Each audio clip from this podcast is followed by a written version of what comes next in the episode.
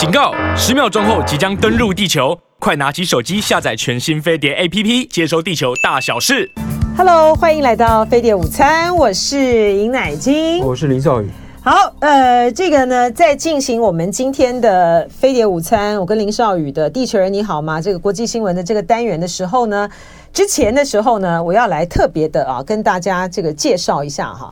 这个是我觉得地球人呢都应该看的表演，哈哈，就是呢，我之前的时候介绍台北表演艺术中心的呃台北艺术节，我当当时我们在介绍的时候，那个太阳与海哦，我在这个礼拜天下午去看了，非常非常非常的精彩啊，它这个是得到这个威尼斯。呃，双年展的时候呢，立陶宛的那个国家，他得到了这个金狮奖啊，非常的精彩。他就真的是用这个上帝视角哈，我们去观影的时候，我们走进那个呃，走进台北表演艺术中心的这个蓝盒子哈，它的那个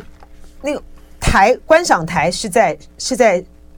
你大家可以想象哈，就像是在一个二楼这个比较高的这个地方，你往下看呢。它的整个舞台场地就是就是沙滩，哈，就是沙滩铺铺成的。然后呢，大家就或躺或或躺或坐在那边晒太阳，哈，等等的这样的一个角度。它是由呃歌剧演员来演出的。然后它里面呢唱的这些呃的内容呢，就是跟这个全球暖化、极端气候有关啊。所以呢，呃，你就会看到它有。他们有字幕哈，所以呃，大家在去欣赏的时候呢，是非常的能够就透过他的歌词好，然后了解他们要阐述的内容。有一对有一对这个情侣呢，他们是因为火山灰，他要去前往一个行程之后，因为火山灰的阻挡，所以他就被迫就停留在那个地方。之后呢，他就遇到他的伴侣哈，然后呢，有一个有一位这个妇人呢，他的他的先生在南亚海。南亚海啸中丧命，哈，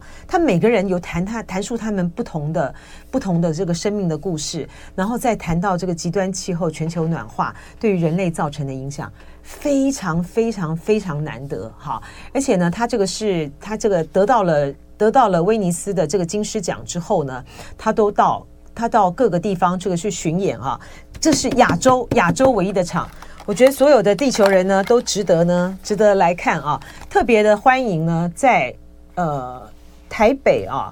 台北以外的，好，台北以外的我们所有的听众朋友，这个观众朋友，他现在还有几个那个场次，呃，可以有能够有还有票哈，八月二十四号、八月二十五号是晚上八点、九点，呃，晚上六点、七点、八点、九点，就站在那里面 站。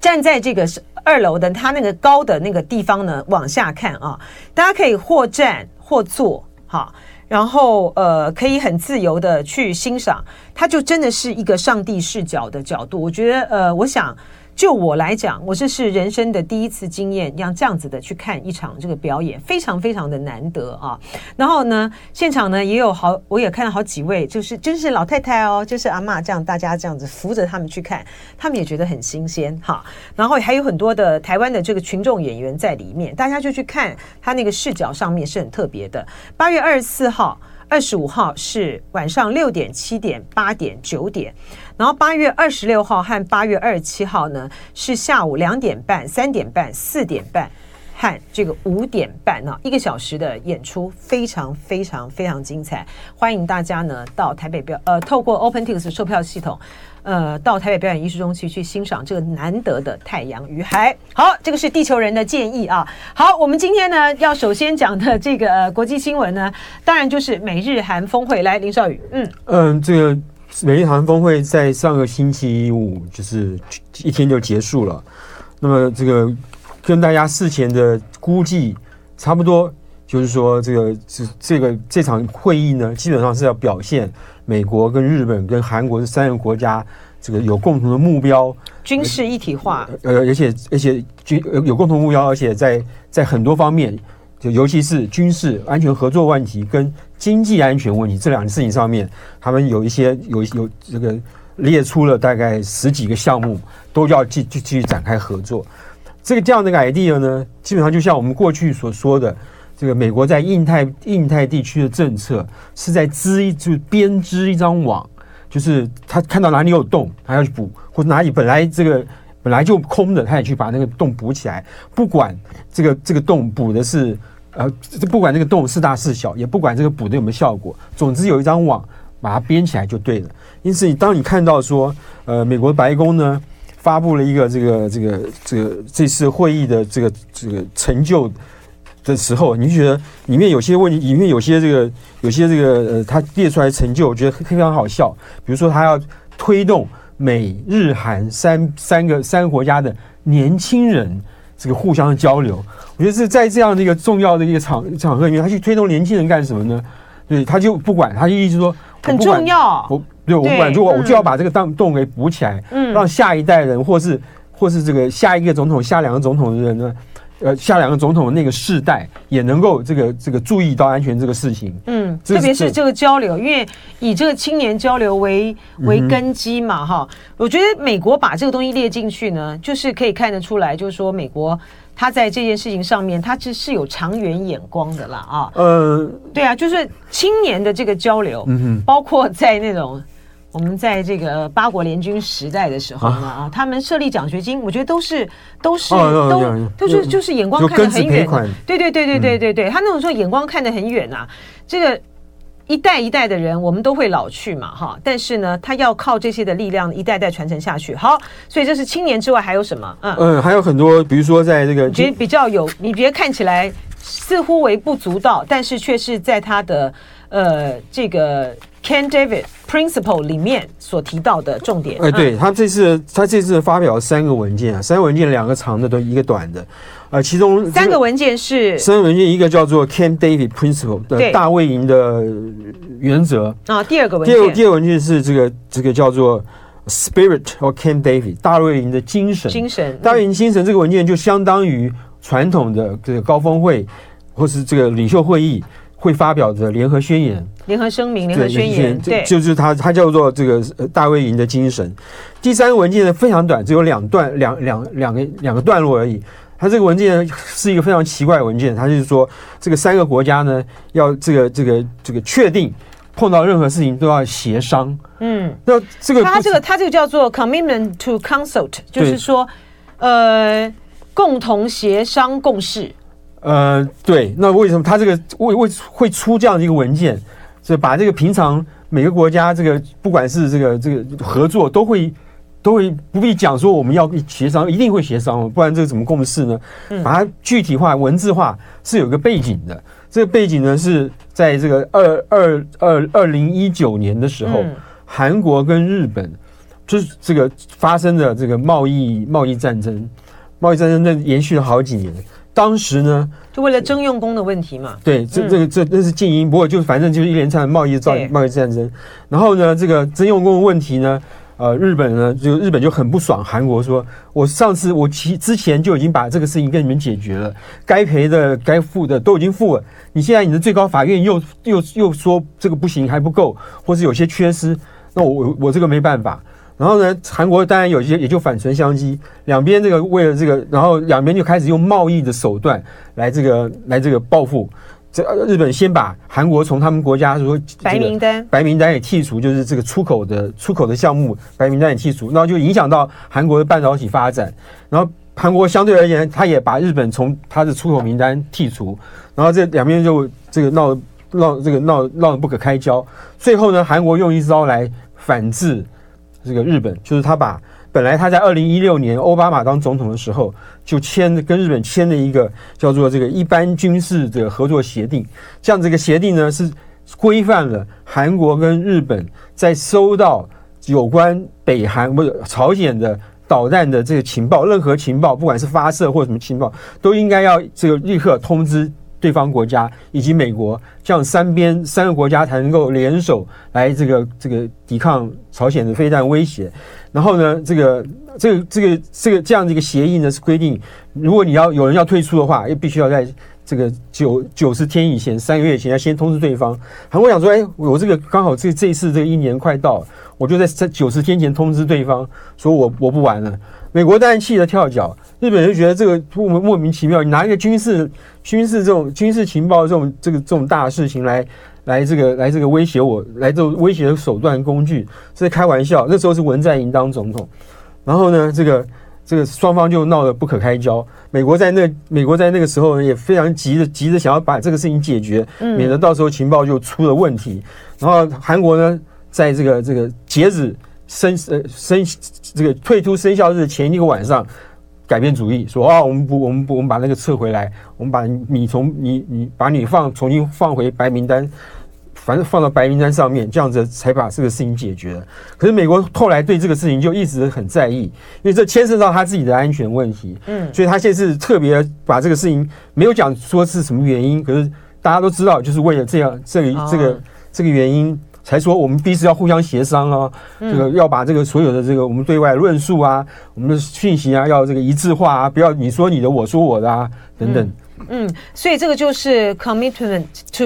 consult 啊，所以说这个就是。呃，基于过去的这个经验了哈，所以要来去补这些的东，因为这个很重要啊。一段很惨，那就因为很重要，因为那段时间对于美国来讲，他极力的想要去拉拢呃这个日韩之间，主要呢是为了他自己在这个呃嗯东北亚哈，他的一个安全的这个形势嘛哈，所以他现在呢基于过去的历史的教训呢，就签了这个，然后从我们现在就来进行来讨论了哈，就是说这个。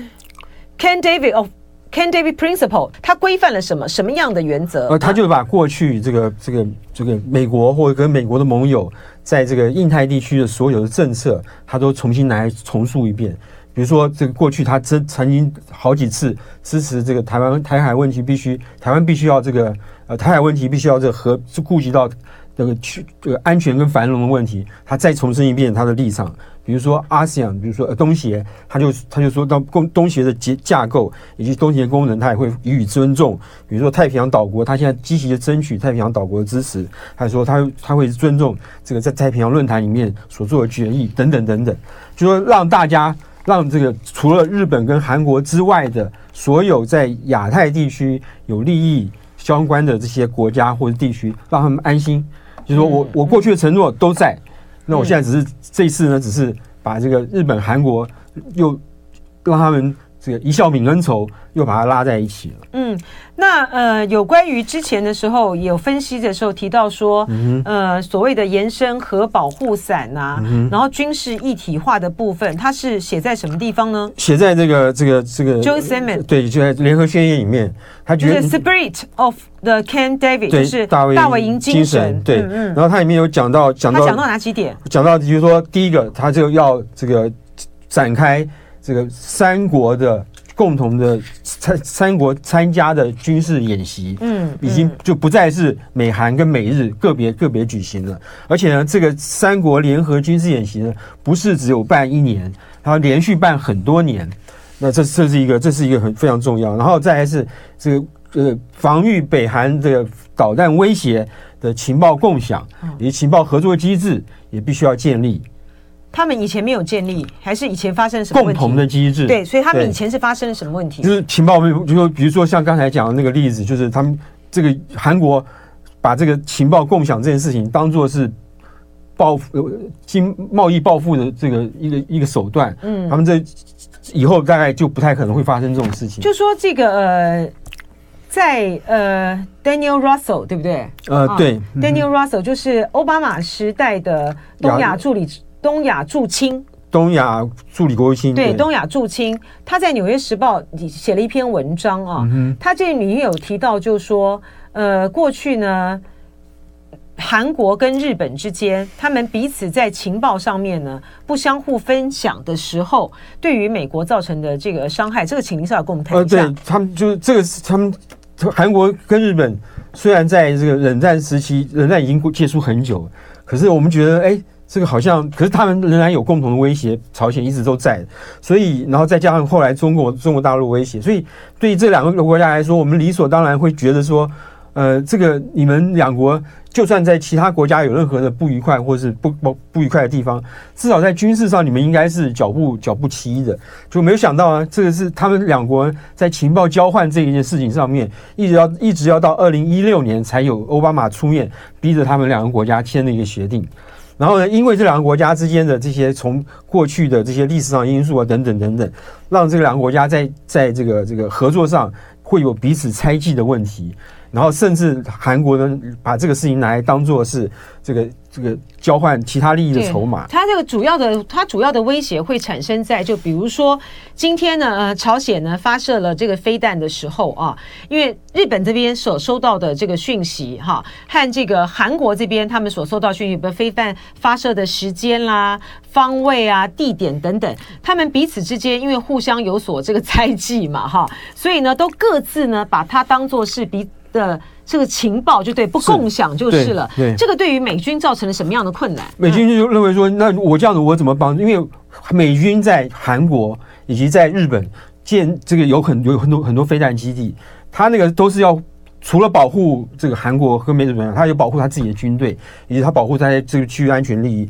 如果这些这些是这些飞弹的发射能力或是防卫能力受到你们两国过去的恩怨的影响的话，那美国就。白白白忙这一场了。嗯，这里面还有一个因，还有个因素就是，韩国呢，这个看到他在美国的飞弹能力呢下降，然后日本在在日呃美国在日本的飞弹能力这个提升这件事情，他觉得很有，他韩国觉得不太高兴。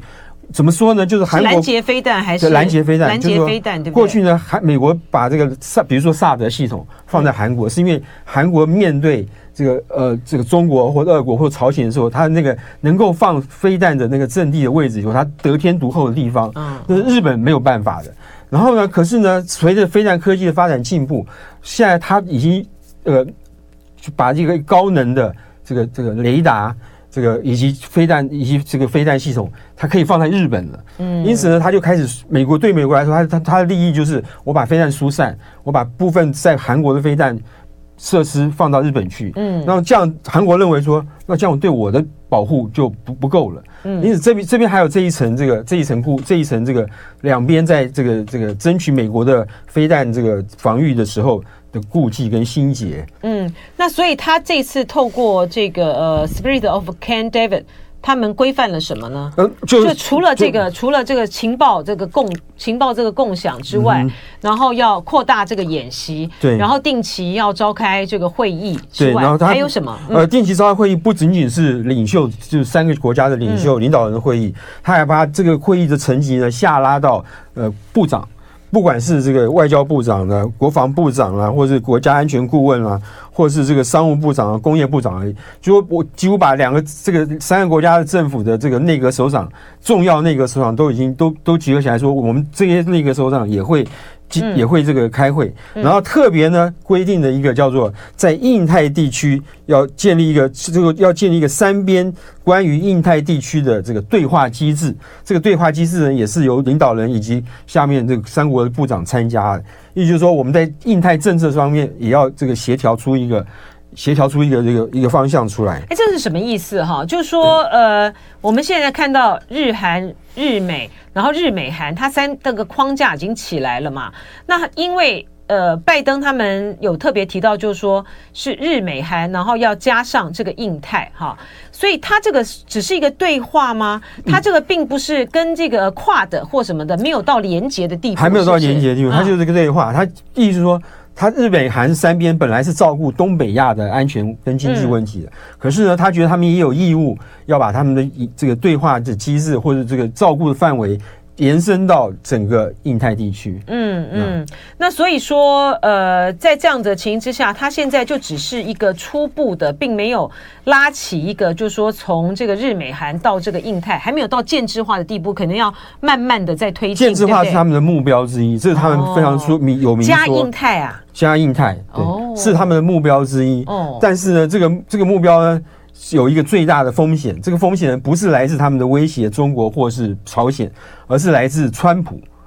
那川普他们每个人都预测，包括韩国的领导人、日本的领导人，我想拜登自己也知道，万一川普真的当选了下一届总统，他可能就会把过去在四年中这四年间拜登这个这个建立的任何这些这个区域的。呃，区域的这个合作关系，就一句话就可以拆毁了。因此，他们现在做的是说，我在我我我我担心你会把这个事情给拆毁掉，然后呢，我就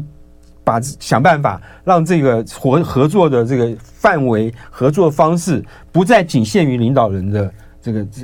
就不再仅限于领导人，而是限于，而是在这个下面工作阶层的人都能够去去参与这个合作合作的机制跟合作活动。但是他他时间也很有限啊，就是、呃、是啊，就是一年，因为就是一年，因为川普只要上来的话。他不止领导人啊，他所有的哎，这通通不用举行了，他一声令下，他也就他们就取消了，他们的期待也就是当然是有点，嗯、你说有点这个这个太过于乐观也是，嗯、或是有点天这个，可是也是没有办法的办法。那所谓的就是说，他们包括在印太地地区各领域海上安全啊，建立伙伴能力。对，就是说，就是、嗯，就是说在比如说以海上安全，就是当然是主要是指的南海地区的争议。那、嗯、我到时候我就。呃，这个如果能够建立伙伴能力，是我跟比如说菲律宾跟这个这个呃越南这些有有有跟中国跟中国大陆有深所深所争议的国家，都建立起一种对话对话关系，然后在里面能够知道，我可以知道你的你的你的顾虑或者你的需求是什么。嗯，所以他其实是故意拉开一个就是日美韩加印太哈，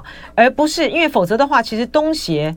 东协十加三或什么几的，他们也可以处理这些问题嘛？嗯、他们现在就变成是说，在这个呃东北亚以日美韩为核心的来去跟这些的个别的这种对话机制，是对，对，也也有点这个以日美韩为核心，然后加这些加越南加这个加那个加那个加那个什么的，要来击破。那个大陆在东协十加三的这个影响力，其实有这种有这种有这种味道在，可是他们现在还不到这个这个还不到那个地步，还不到那个地步。是那这样子是这之前的时候呢，大家很关注的是有关于延伸核保护伞的部分，他这次有有处理吗？没没有特别讲到核的问题，没有讲到核任何这个核武或是核能的问题，倒是没有核威慑的问题都没有吗？对对，核威慑反而都没有吗？嗯，没有，他就讲说，就有有些要面对北韩的威胁啦，嗯、等等，没有没有特别把核这个事情拿出来拿出来讲，哦、是因为这个敏感性吗？有可能也许吧，有可能哦。嗯、那所以呢，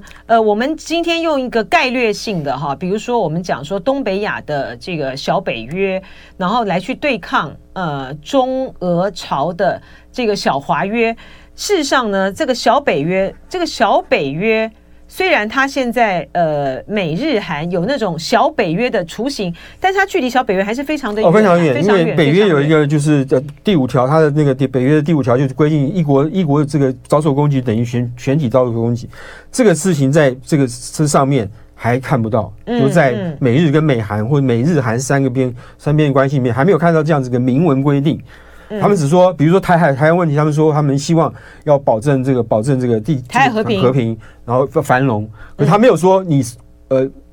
台湾受到攻击，我也会来出来帮你。对，所以因为他这牵涉到很麻烦了哈，因为就呃日本跟呃南韩来讲的话，他们所面对的这个威胁不同嘛啊，呃日本呢主要是来自中国啊、俄罗斯，他当然也有朝鲜了哈，但是他如果是这个日美韩变成是一个小北约的关系的话，变成是。朝鲜呃，南韩有事的时候呢，如果在朝鲜半岛这边有事的话，日本是不是也要加入哈？然后在台海有事的话呢，如果说我们今天假设啊，日本的呃美美军驻琉球的这个基地假设被攻击的话呢，那这当然就是有事啦。那这样的话是表示呢，韩国也要加入，所以这个就是会牵涉它的复杂性。然后在这个呃日美韩峰会。之后呢，他们特别强调的不针对中国这个部分呢，是请林少爷再帮我们分析一下。哦，这个从从会前，呃，美国国安顾问苏利文他在会前接受访问的时候，他就就会就记者就会就就一直问他说，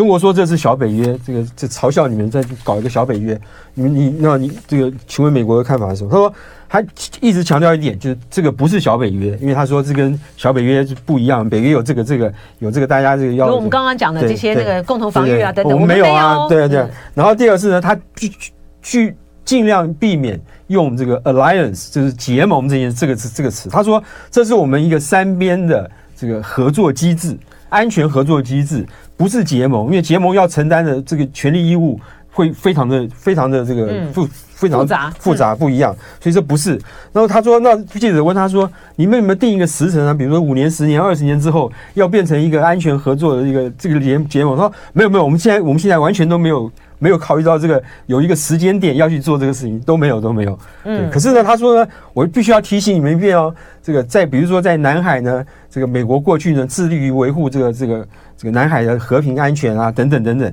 这个不使亚太各国在经贸上都获利了，包括中国大内、中国大陆在内，也是当初的这个获利一方，等等等等。嗯，所以呢，所以就是说。他就说，美国在这这个地方是在保护大家的，维护大家的利益的，就跟他的一跟他的所有的这些，不管是 principle 啊，或者是 spirit，它就是一致的嘛，啊，是，就是在强调说，哦，我们对于印太啦，对于这些的承诺都不变哈。嗯、然后呢，特别在这个不针对中国的部分呢，拜登也有讲嘛，啊，他还是期待他要在这个 APEC 的时候呢，能够跟呃习近平会晤。是是，他从来没有说过他不，他不，他就。嗯，没有设定任何不不会晤的条件。嗯，那你怎么看拜登的态度呢？就说在跟呃，因为的确就是美国他所采取的对于中国的呃，不管是科技的、经贸的各方面的那些的限制啊，或者他也他也没软过嘛，哈。但是呢，他还是持续的朝着这个是要跟这个习近平呢，能够在呃 APEC 会面的一种。一种重大的一个期待嘛，这是不是表示着，或者是说意味着，呃，李家超就算李家超美国没有邀请他，而习近平肯定会去。呃，我觉得习近平如果不去的话，他可能会拿李家超的李家超的事情当做一个理由。嗯，那也许他也许有别的原因会会不去。可是我觉得，呃，李家超在这个中美现在中美两国领导人的算计之中。基本上是不，不重要，不重要了。对对，是不重要。他们有更重要的因素去影响到他们，呃，会不会在这个这个 iPad 见面，或者是在 iPad 场边另外开这个。高峰会对集团体也可以看看两个人会不会有些什么样的互动了哈。对集团体也许比较难一点，因为那个这个太复杂，比较人多就复杂一点。不，就是场边会晤。对，场边会晤就是个姿态嘛哈，谈个半小时也可以啊，这个十分钟也可以啊哈，十分钟太短了啦，因为还要翻译。然后对，然后呢，接下来的就是。呃，美国商务部部长雷蒙多，呃，在这个礼拜啊，要到这个中国去访问的，预定的时程是这样子啊。然后呢，拜登呢又要即将的展开他的呃越南行。我们从拜登的这个思路来讲，他虽然说不针对中国，可他的行为看起来很针对中国。啊，美国，美国在过去，从美国在过去，呃，在自从拜登政府在过去一直都是这样子啊。嗯，他在言语上不会，在文字上不会跟你这个中国在一起。起冲突不会啊，这个拜登常常有的时候会起冲突啊。哦，那是他，一会独裁者，一会讲些有的没的。那是他这个透露他真心坏国家，对对，那是他透露他真心真心话的时候，那个那个不是他应该表演的这个正常的剧本。嗯，对，所所以在因为说他正常的剧本是说我这个不会跟你这个这个这个斗嘴，真的翻脸，对，真的翻脸。可是，在作为上。在行为上，他基本上就是要把中国给堵住。是，那这接下来的这个拜登去越南的行程，他的目的是怎么样？拜登现在传外传，这个是在九月九月的时候会去，会会到这个这个东越南访问。那九月呢，有一这在这个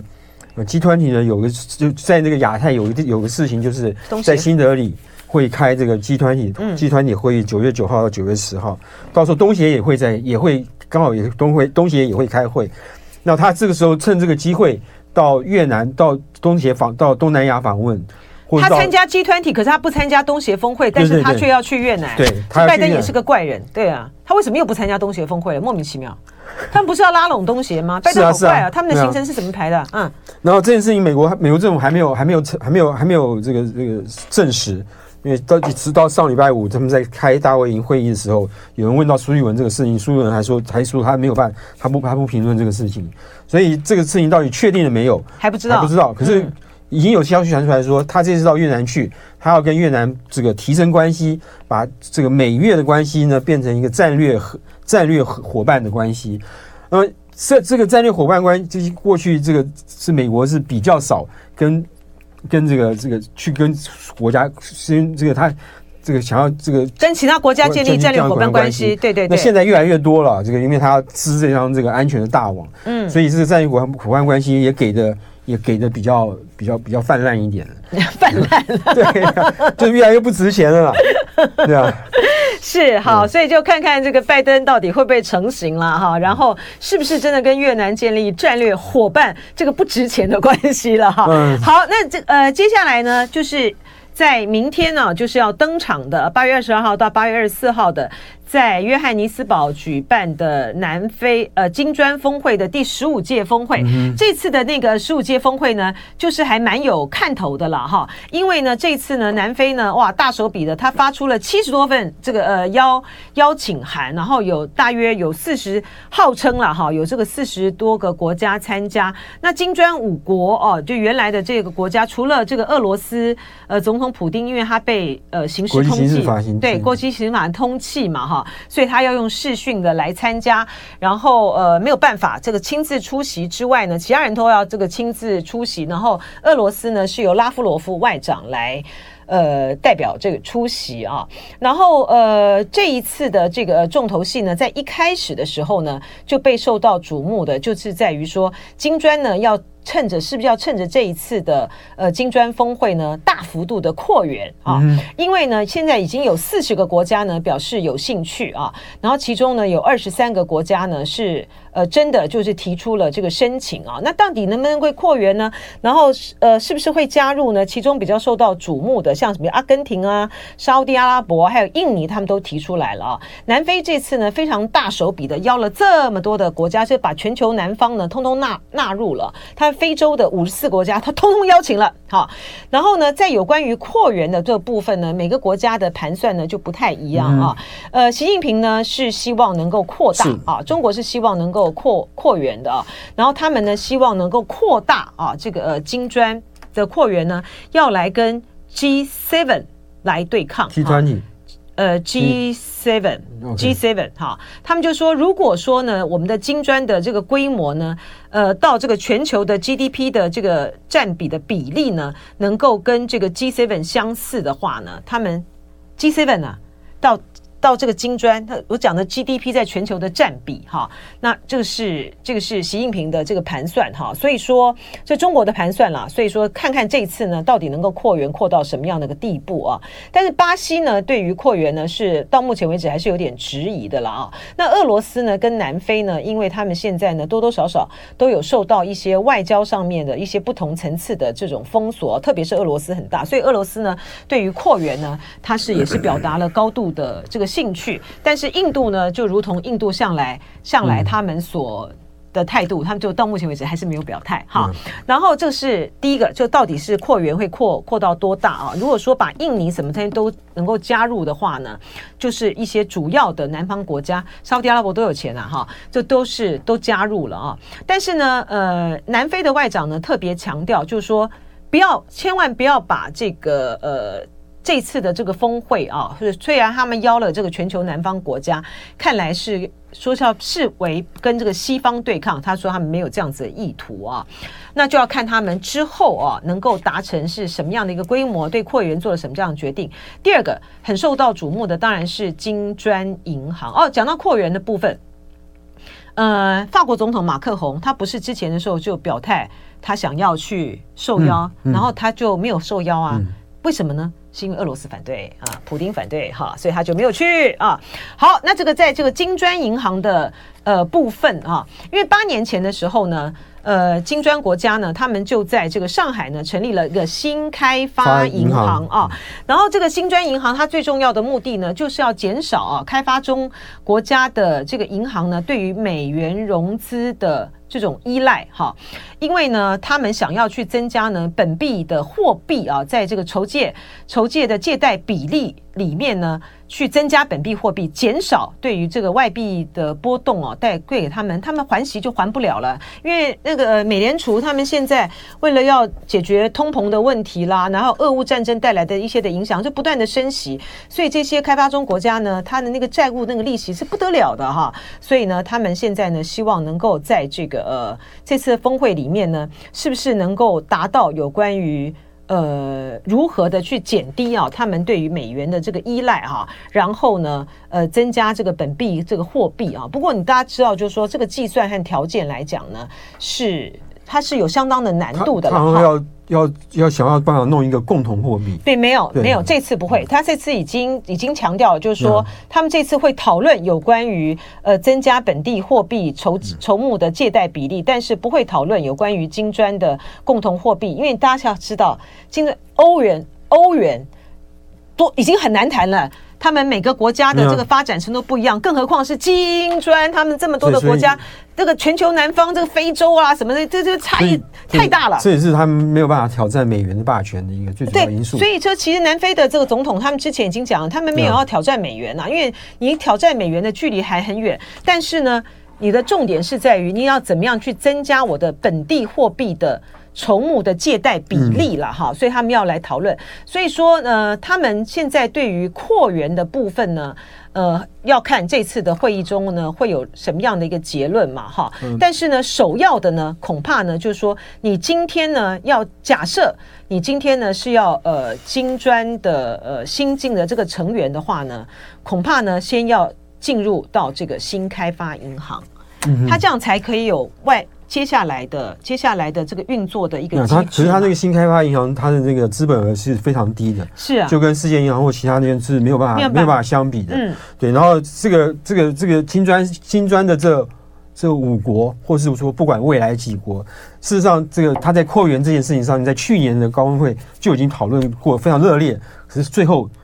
会议结束也就无疾而终了，嗯。那今年看起来这个讨论的气候。讨论的这个气氛呢，比去年还要热烈，因为今年南非把这个邀邀请六十几个国家，几乎是全世界在对俄乌战争这个这个投票投票态度上，这个这个两边得利，这个那个叫暧昧的暧昧的都来了，就全球这个暧昧国家大集合，就就就这一次。可是呢，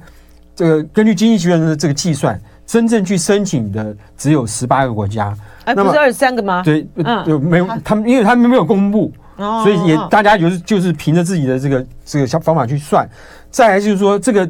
金砖这个这个这个组织到现在没有宪章，没有规定这个没有没有这个规定你要。进来入会的这个条件是什么？等等没有，所以大家也在捉抓虾、捉摸鱼、抓虾一样去去尝试，是。就边走边边走边看嘛。因为这个金砖国家大家知道吗？高是高盛当初的呃，他们一位投资银行的一个经济学家，经济学家他们提出来的金砖五国，哎，记四国，刚都是当初是当时四国，对，然后后来加然后最后才加 S 的哈，对对对，就 BRIC，然后再加了 S 啊，哎，我觉得这了不起哎，这个呃。高盛银行的经济学家提出了金砖这个概念，竟然到后来能够形成这样子金砖会议，这已经很了不起了。对，结果大家知道一个建制，你要建制，不管是什么亚洲开发银行啦、亚银啦、什么国际货币基金，那个很长很长的这个时间呢，就大家慢慢谈嘛。可是他那个国际形势千变万化。对，可是他当初提出这个金砖这个概念呢，是为了要在高盛银行投资啊，投资一个投资的标的，投资。对，结果他。今年呢，他在这个那个经济学家在这个呃《金融时报》写一篇文章说，你们要搞共同货币不必的，别疯了。对啊，所以没有啊，所以因为这太难了，这难度太高了。对，你怎么成立金砖的这共同货币啊？我刚刚讲就是它的差异性太大了啊。然后，然后每个国家的这个经济情况也很困难。是，然后这个这个呃这个这个这这个组织，不管它未来未来未来是大或是或是维持原状，它跟集团体或 G7 有个最大的问题，最大的特点。也也可能是问题，就是在政治上，在这个经济上，在军事上，它都是一个比较复杂的一个集合，不像 G7 是一个就是民主国家的有钱国家的集合。它在政治，它这个金金砖的国家有民主的国家，有独有非不是民主的国家，有核武的国家，有不是核武器的国家，等等等等，这些会让有可能会让它未来变成一个嗯、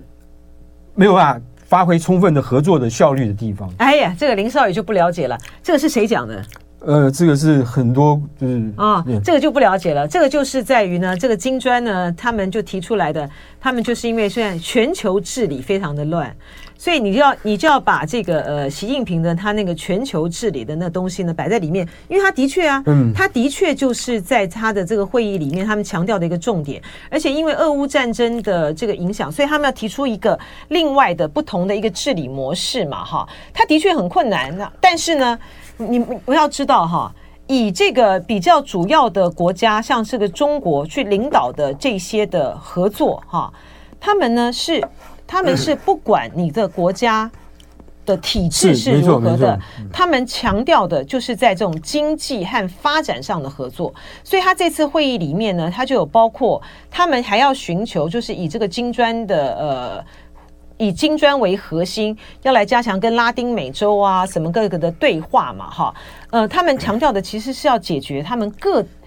各自所面对的，因为这个大部分都还是开发中。国家啊，新兴国家的这个问题嘛，哈、嗯，所以就是看他接下来是这样。你要补充，就是说，呃，就是说，可是在这个几几，就是这几个主要国家里面，他们至少在对待西方的态度上面是有这个天南地北的差别的。对啊，所以我不是讲了吗？所以，所以南非就有讲，就是说他们 南非这个主办国就讲，他们不是反西方了，他们只是要去解决他们他们的。各方面他们自己所面对的问题嘛，嗯，可是中国大陆不会不会不会把这个事情就当做是一个解决自己问题的地方。中国大陆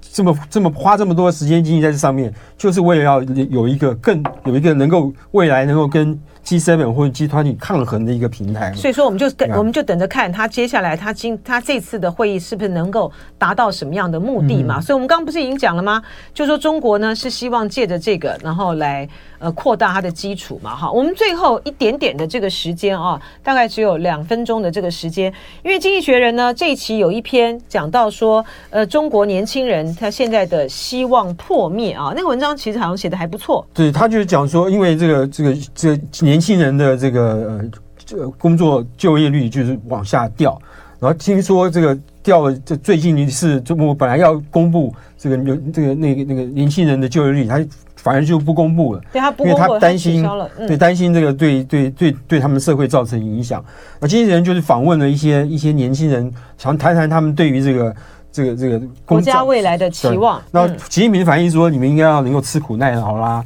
就是用这种话。呃，看似鼓励，可是听在现在年轻人耳朵里面，也不像是一个这个能够这个激励他们呃去这个去去去耐吃苦耐劳的这个这个话，反而很多人觉得我干脆就，他们用两个两个形容词形容，一个是躺平，一个是摆烂，嗯，这摆烂也是中国大陆的这个年轻人用词，所以这个那篇文章就是说，基本上呢，这个很年轻人。现在年轻人世代里面充满了这种摆烂跟躺平的气氛，嗯嗯，主要是因为呢，经过了特别是这个疫情之后啊，他们现在呢，就这一代的这个中国年轻人呢，他们在嗯，在未面对这个中国未来的时候呢。他们已经没有办法看到，就是在过去的时候，改革开放那个时候初期的时候，就是国家呢在整个蒸蒸日上啊，这的确是中国青年现在面对的困境。就爱点你 UFO